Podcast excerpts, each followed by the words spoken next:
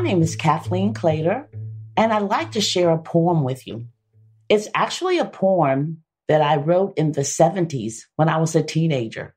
A teenager just trying to figure things out about love, happiness, sadness, joy, pride, just everything. So I'd like to share my poem with you now.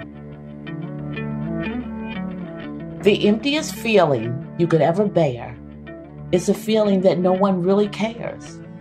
This feeling you keep locked up inside simply because you've got too much pride. Too much pride to let your feelings show. But why? Don't you want them to know that you need love also? Don't you want them to know that you're not a stone? You need someone to call you their very own. You need someone to look into your eyes and to tell you you're the one that brightens up their lives. So why not let your feelings be known? Then maybe, just maybe, a little love for you will be shown.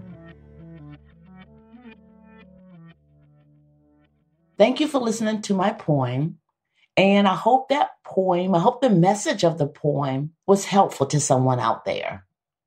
Just want to say, everyone, have a great day. Take care of yourself and take care of others. Bye bye.